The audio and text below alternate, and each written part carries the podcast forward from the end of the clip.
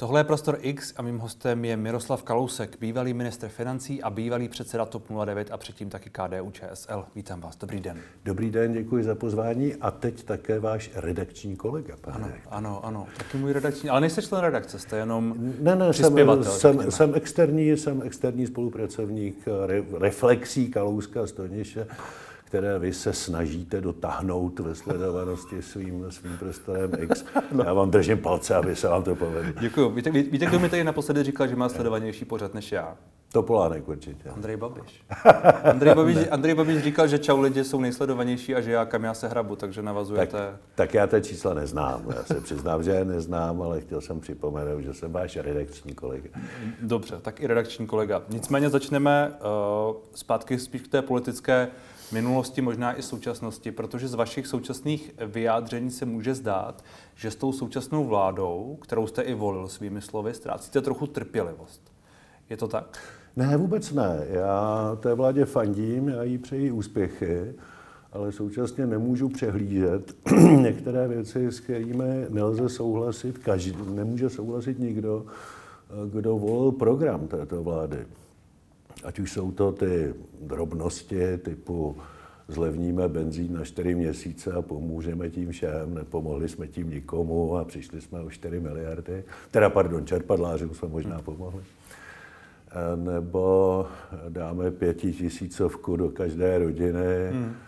čímž donutíme řadu chudých domácností při, přispívat domácnostem bohatým to prostě nelze nekritizovat, s tím se nelze stotožnit. To, zvlášť, když je člověk dostatečně dopředu prosil, ať něco takového nedělají.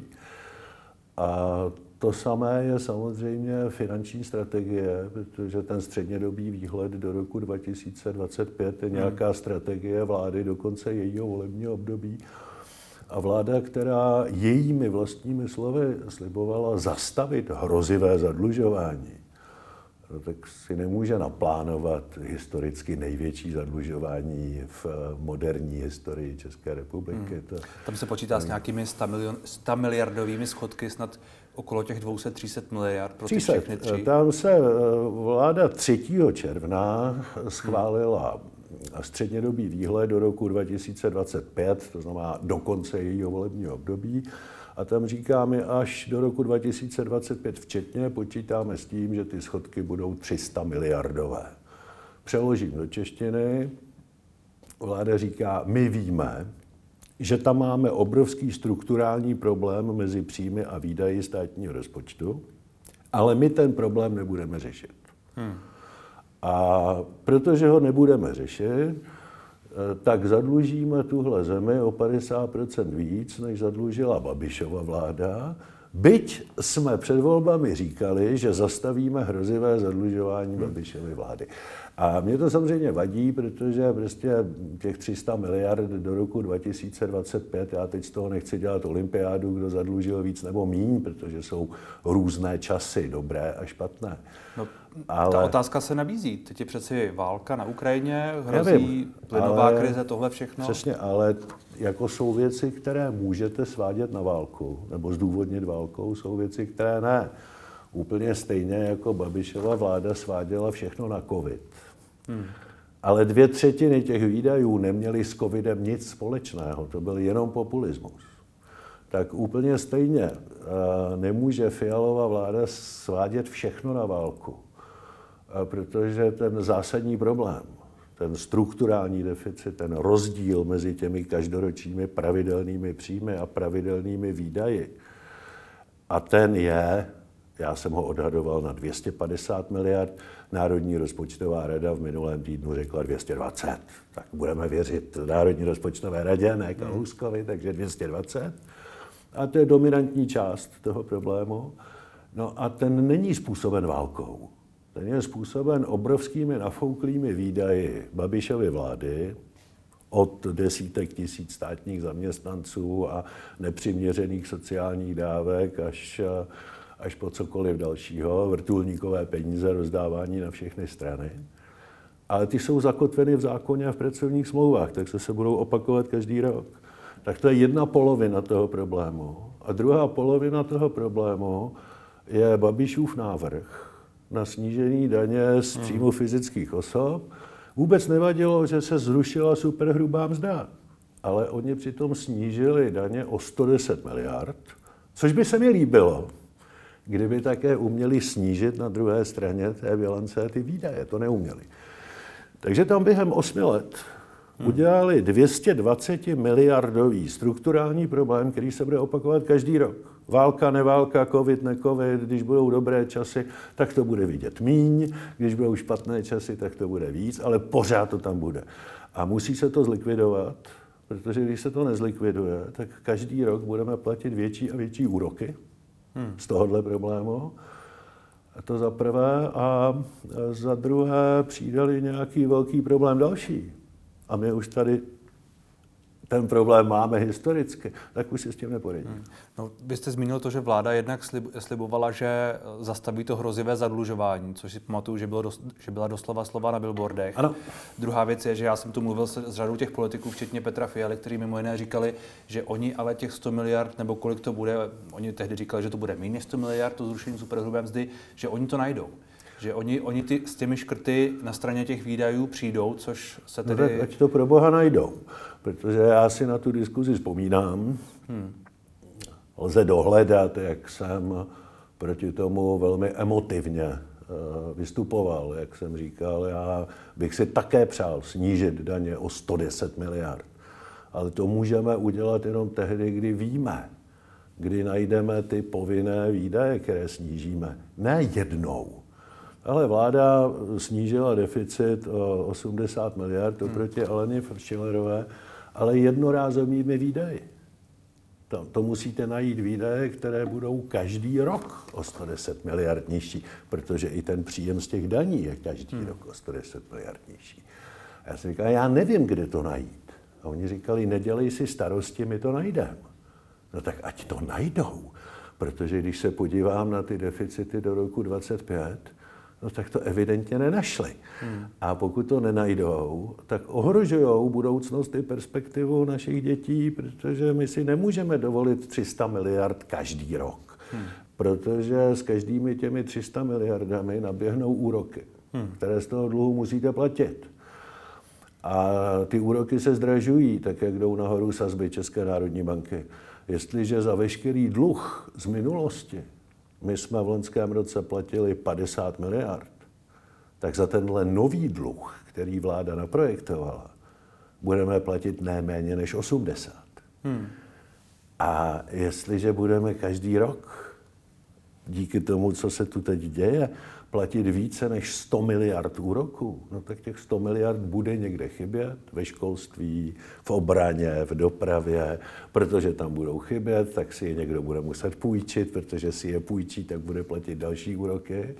No a tohle končí dluhovou pastí, kdy už vlastně nemáte v určité fázi na nic jiného, než na to, hmm. abyste splácel úroky z těch dluhů, které děláte, což je situace, do které prostě si nemůžeme dovolit dojít. A já jsem věřil téhle vládě, že tu výhybku na koleje Aleny Šilerové dá.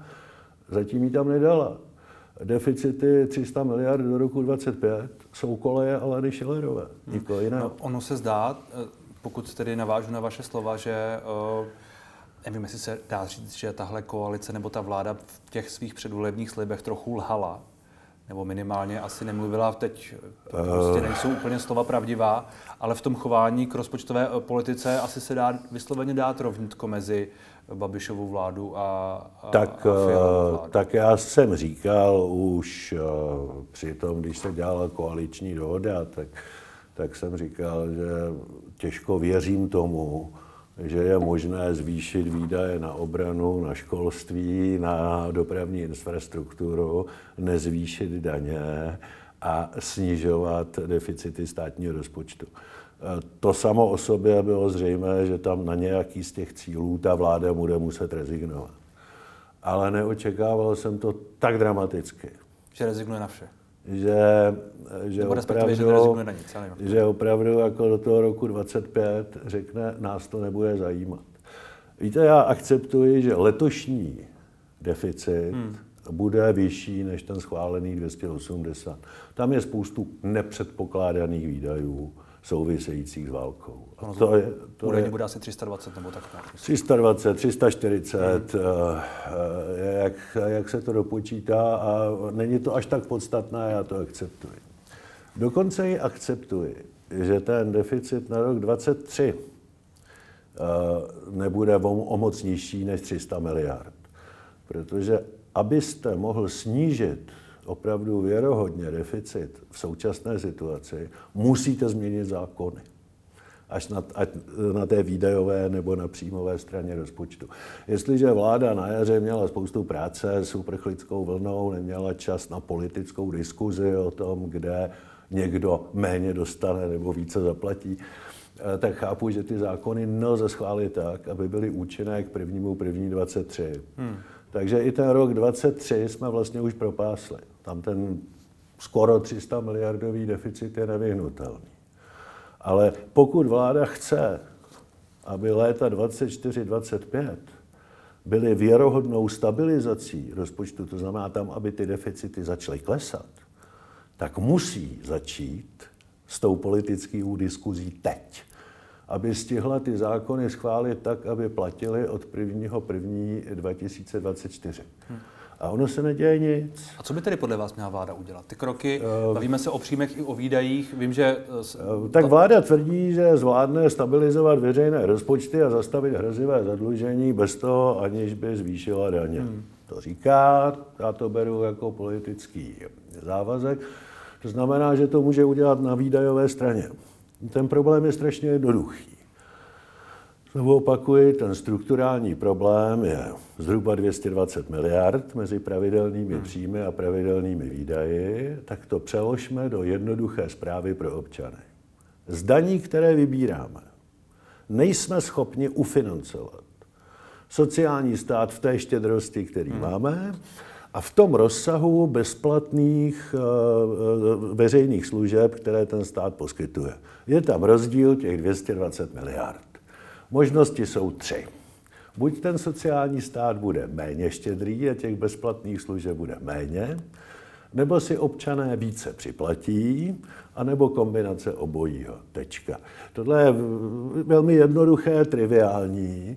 Problém je, že to chce politickou odvahu a politici, kteří tvrdí, že ten rozsah veřejných služeb je ufinancovatelný z toho, co teď vybíráme, no tak nemají pravdu, No a vždycky to skončí tím deficitem větší než 200 miliard. A chybí tedy teď eh, těm vládním členům, kteří eh, mluví, tak jak vy říkáte, ta politická odvaha? Máte no já ji tam teď nevidím, protože kdyby byla, tak tohle někdo řekne. Hmm. Někdo řekne, my tohle nemůžeme ufinancovat, tak s tím pojďme něco dělat. Na druhou stranu, já vám do toho ještě skočím, protože vy říkáte, ten sociální stát, tedy, nebo ta, soci, ta sociální podpora, tohle všechno nemůže být tak, tak štědré. Na druhou stranu teď tu jsou dopady té inflace, která je už teď 16%, kdo ví, jaká bude ještě, snad už ne o moc, o moc vyšší. Um, stát mluví o takzvaném úsporném tarifu například. Ano. Petr Gazdík, minister školství, říká, že počítá s 50 miliardami na tento rok, což tedy možná ještě v tom současném deficitu ani není, kdo ví, kam... Zcela jistě to tam není? To, to v tom zcela jistě není, je otázka, jestli to bude v tomto nebo v tom příštím, to je asi ve výsledku docela jedno. Nicméně to, to, je, to jsou další desítky miliard, mluvíme o další pomoci, která možná bude potřeba na podzim. Která je, která je zcela legitimní, hmm. ale která nezbavuje vládu té odpovědnosti vyřešit ten problém 220 miliard, který nesouvisí ani s válkou, ani s covidem. Hmm. Čili vy říkáte a... třeba těch 50 miliard na ty energie, ten úsporný tarif, o kterém se mluví, to je něco, co by vám tak nevadilo, protože to je ta to jednorázová je, věc, to je něco, která logicky souvisí To je něco, co se dá Ruskem, pochopit, řekněme. pokud to nebude plošné. Já no, opakuji, že prostě eh, já souhlasím s vládou, která tvrdí, že si nemůžeme dovolit plošná opatření a sotva to řekne, tak nějaké plošné opatření udělá. Benzín na 4 měsíce je typické plošné opatření, které nepovede k ničemu. Eh, sociální tarif energiích je asi nezbytný, ale počkáme si na ty detaily. Já, jak jsem ty detaily zatím slyšel, tak se mi to zdálo být takové eh, poloplošné. Počkáme si na ty detaily. Já chci jenom upozornit na jednu věc. Žádná země, která má dlouhou inflaci, eh, nevykázala schopnost prosperity. To znamená, chceme-li v budoucnu prosperovat, musíme se s tou inflací vypořádat rychle. Všechny sociální tarify, všechny zastropování cen, všechna dočasná opatření udaní není řešení toho problému, ale jenom jeho odsouvání v čase. Protože každý ten dočasný nástroj eh, musí někdy skončit. V okamžiku, kdy skončí, tak ty ceny zase vyletí. Budeme-li odsouvat ten problém v čase, tak si prodloužíme to zdražování. Když si prodloužíme zdražování, prodloužíme si inflační období. Když si prodloužíme inflační období, oddálíme si eh, možnost eh, startu prosperity.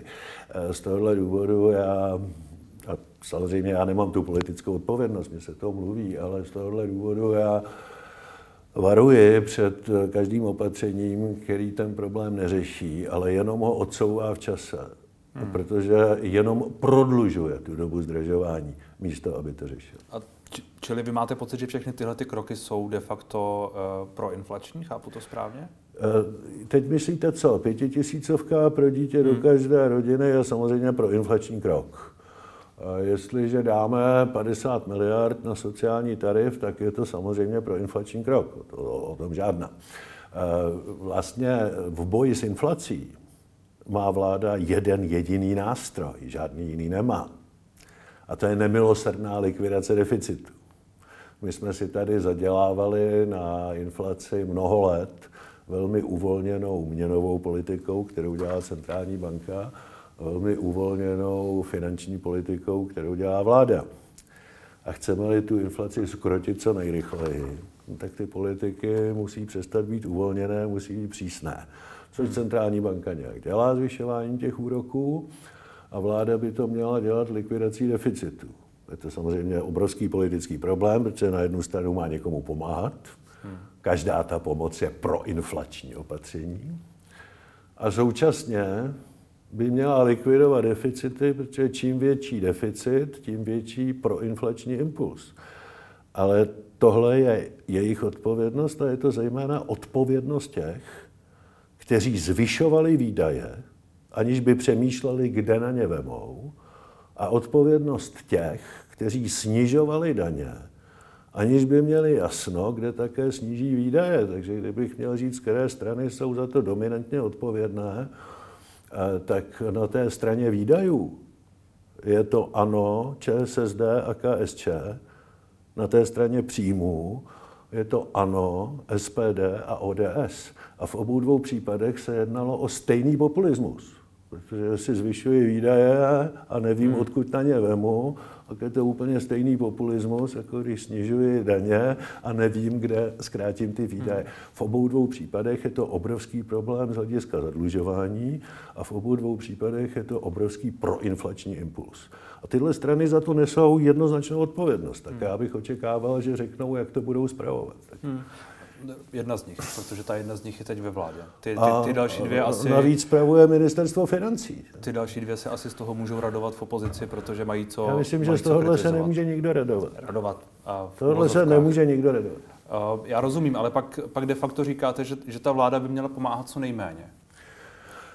Eh, ta vláda by měla pomáhat co nejméně plošně.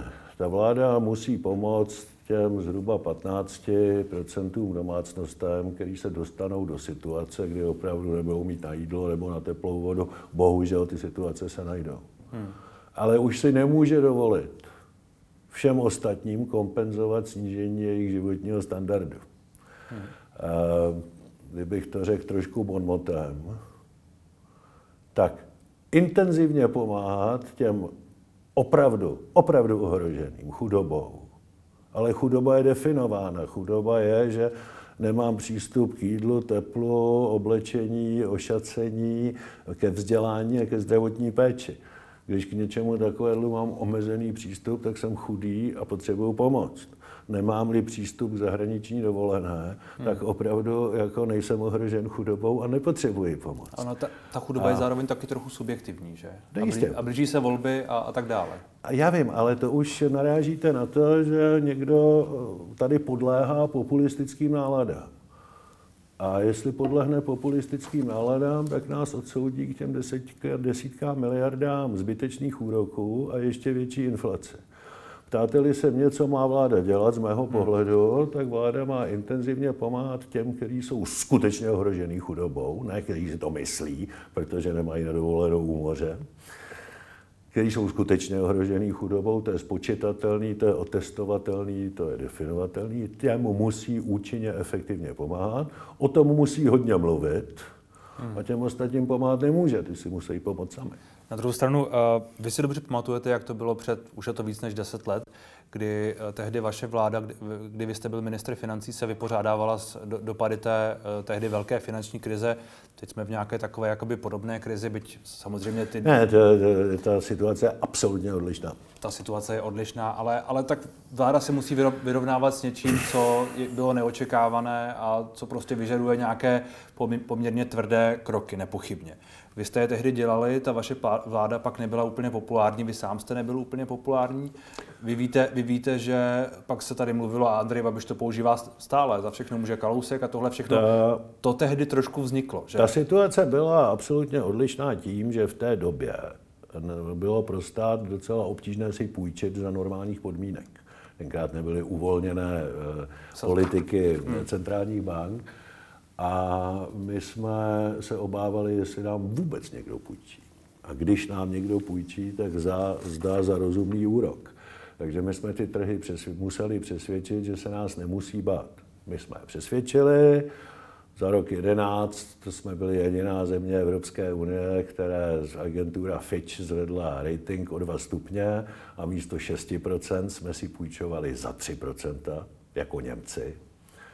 Já byl v té době Financial Times označen za nejdůvěryhodnějšího ministra financí, no ale v ulicích byly statisícové demonstrace, to je pravda. Hmm. Něco, všechno něco stojí. My jsme slovy dnešního premiéra dělali správné věci pro Českou republiku, aby se nedostala do dluhové spirály. A pak došlo k totální změně měnové politiky, takže uteklo 10 let a Alena Šilerová si mohla půjčovat za 1% a Němci si půjčovali dokonce za záporný úrok, což je naprosto nesmyslné ekonomické prostředí, za které platíme inflací. Já bych si jenom dovolil skromně podotknout, že ta úsporná opatření, která jsme ordinovali tenkrát, snižovaly lidem jejich kupní sílu třikrát méně, než dělá dnešní inflace. Hmm. A při dnešní inflaci říkají, no to se nedá nic dělat, je inflace. Když to tenkrát říkali, Kalousek nám bere peníze.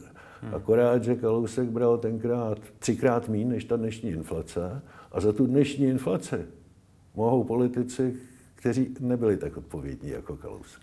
Já tomu, tomuhle uh, rozumím, respektive ta moje otázka ale vedla spíš k tomu, uh, k tomu vnímání toho problému. Vy sám říkáte, lidé byli v ulicích a možná je legitimní, že tahle vláda prostě nechce lidi v ulicích. Eh, samozřejmě, ale toho nemůže přece dosáhnout tak, že bude soutěžit s populisty v populismu.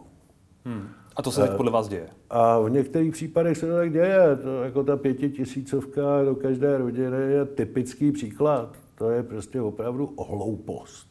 Navíc hloupost, kterou Babiš snadno přebije, protože řekne, a já to nechci jednorázově, já to chci každý měsíc. Hmm. A jestli má ta vláda pomáhat opravdu jenom tomu, kdo to nezbytně potřebuje, tak nemůže dát limit milion korun ročně. Hmm. A nemůže se dostat do situace, ke které bohužel dojde. A to ještě dneska ty lidé nevědí. Ale až zjistí velmi chudá domácnost, že nedostane nic, ale naopak bude muset přispívat domácnosti třikrát bohatší, jenom proto, že ta domácnost má dítě o rok mladší než oni. A to budou desetitisíce případů. Tak to bude teprve mrzeníčka. To je, to je tak špatně nastavené. Hmm. Já jsem to označil slovem pitomost a myslím si, že to hmm. slovo pitomost je přiměřené. Tak takovýhle věcí se ta vláda musí vyvarovat, pokud ty, ty prostředky na tu pomoc jsou nesmírně omezené a musí být vynakládány efektivně. Nemohou být vynakládány populisticky. Já nechci jinou vládu, já téhle vládě fandím, ale chci, aby ta vláda se chovala efektivně a odpovědně, nikoli populisticky. Když uh, říkáte, že ji fandíte, tak uh, to, jaká slova volíte, třeba teď v tomhle rozhovoru, i ta poměrně kritická třeba k ministerstvu financí, protože to je ostatně jeho zodpovědnost. Většinou. Ne, to je k vládě celé. Ten ministr ano. financí se může třeba oběsit, když za ním nebudou stát ostatní. Víte? Já si, promiňte, tady já už si to hodně pamatuju. Já si pamatuju ministra financí Stanislava Sobotku, který měl velmi kompetentní ekonomický Bohumila tým. Sobotku. Uh, Bohuslava. Pravý. Bohuslava Sobotku. No. A moc se omlouvám. Bohuslava Sobotku, hmm. který měl kolem sebe velmi kompetentní ekonomický tým a odcházel na vládu s velmi dobrými návrhy, který já bych okamžitě podepsal, byť jeho politický oponent. Akorát, že z té vlády se vracel z nápady Zdenka Škromacha a pod ty já už bych se nepodepsal. Takže ono je to vždycky věcí politické vůle celé vlády, ne toho ministra financí. Hmm. Nicméně, eh, když říkáte, používáte slova ve vašich tweetech, která jsem tak jako zaznamenal, politická blamáž ano. a hrůza, hrozivé zadlužení, úplatek voličům, to je v souvislosti s tou pětitisícovkou, Nepoškozuje to tu vládu víc, než, než, než jí pomáháte? Nebo myslíte, že no, tohle je jakoby motivační? Já to beru jako motivační. Já si myslím, že těmito hloupostmi se ta vláda skutečně poškozuje sama. Hrozivé zadlužování není můj termín. Hrozivé zadlužování je termín pana premiéra Fialy, hmm. který řekl, že zastaví hrozivé zadlužování vlády Andreje Babiše.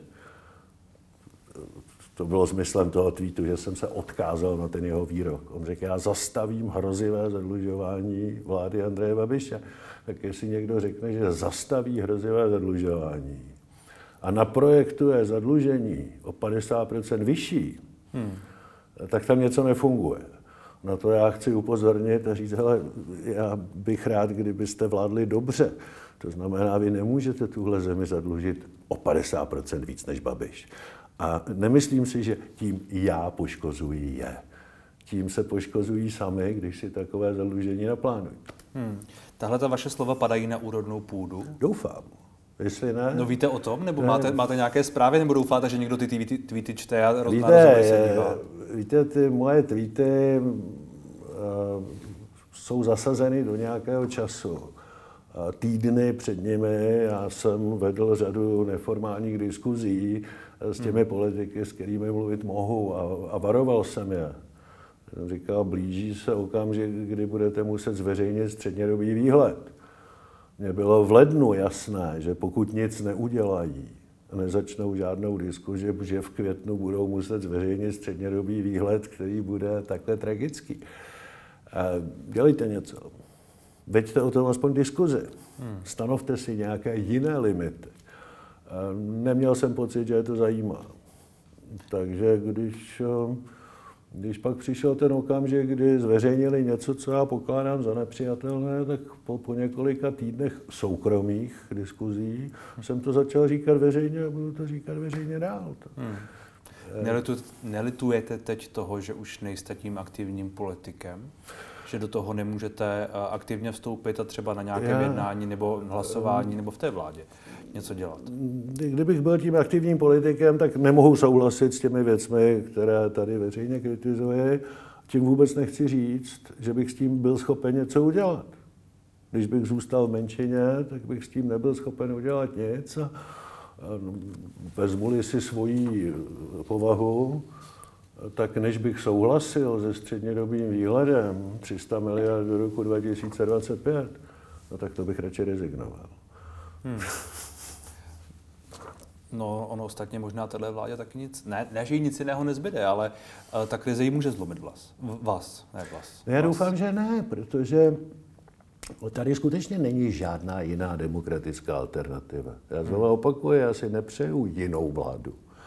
Ale já si přeju vládu, kterou bude, která bude dělat jinou rozpočtovou politiku, než dělala Alena Šilerová. No ale, ale roz, rozumíte, a... ta, vy, vy jistě rozumíte té situaci. Ta vláda buď bude Pochopitelně. Dost, dost štědrá a pak udělá to, co, to, to, co před, čím, já, před čím vy varujete a ale... za dva roky se jí to vrátí?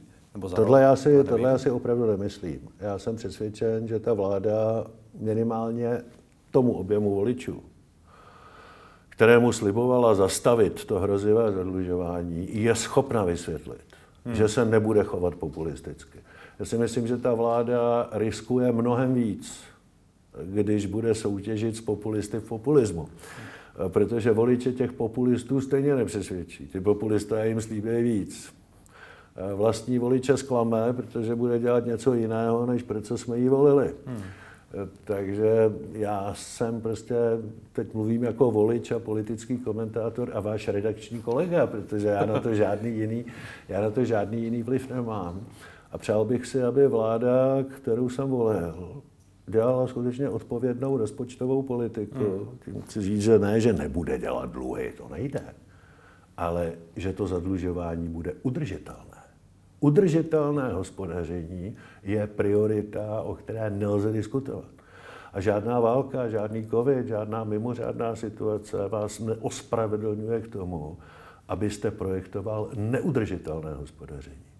A bohužel ten střednědobý výhled do roku 2025 je neudržitelné hospodaření. A já bych si přál, aby to ta vláda přehodnotila, aby to hmm. změnila, aby léta 24 a 25 byly projektovány ve znamení úplně jiných deficitů a úplně jiného trendu. To je jediný smysl mého veřejného vystupování. Pak by se ale musel stát všechny ty změny, o kterých jste mluvil, ať už příjmové pak nebo se, videové. Víte, pak se hlavně musí stát, že to někdo musí začít řídit. Že to někdo...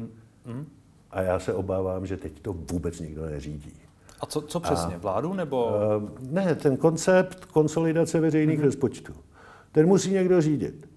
Já jsem byl ve dvou vládách, kde se museli konsolidovat veřejné rozpočty. A tam to prostě řídil premiér. A už v době sepsisování koaliční smlouvy já jsem jako ministr z financí věděl, co budu dělat druhý den po tom, co se podepsala ta koaliční smlouva protože jsme byli tým, ten tým premiér rozděloval úkoly a ten, a ten tým nějakým způsobem fungoval, jestli dobře nebo špatně, to co uvidí někdo jiný. Ale někdo to řídil a ten tým fungoval. A já mám pocit, že tenhle problém dnes vůbec nikdo neřídí. Hmm. A já chápu, že na to premiér teď nemá čas a bude přebírat uh, uh, předsednictví Evropské unie, to už na to vůbec nebude mít čas. Ale jestli to chce řídit, tak musí někomu zadat, v tuhle chvíli ideálně Národní ekonomické radě vlády, říct, nadizajnujte mi dvě, tři varianty konsolidace veřejných rozpočtů, abych nezadlužil tuhle zemi o 50% víc, než zadlužil Babiš. Hmm. A ty lidé, kteří tu ekonomickou kompetenci mají, tak mu to nepochybně dokážou navrhnout ale budou tam, bude tam řada nepopulárních řešení.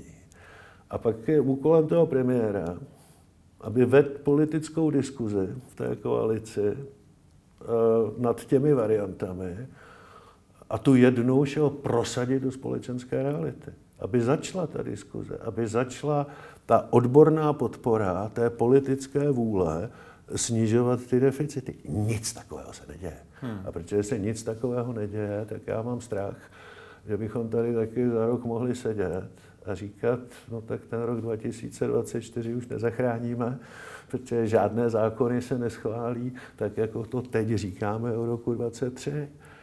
Ten rok 2023 já jsem ještě schopen akceptovat.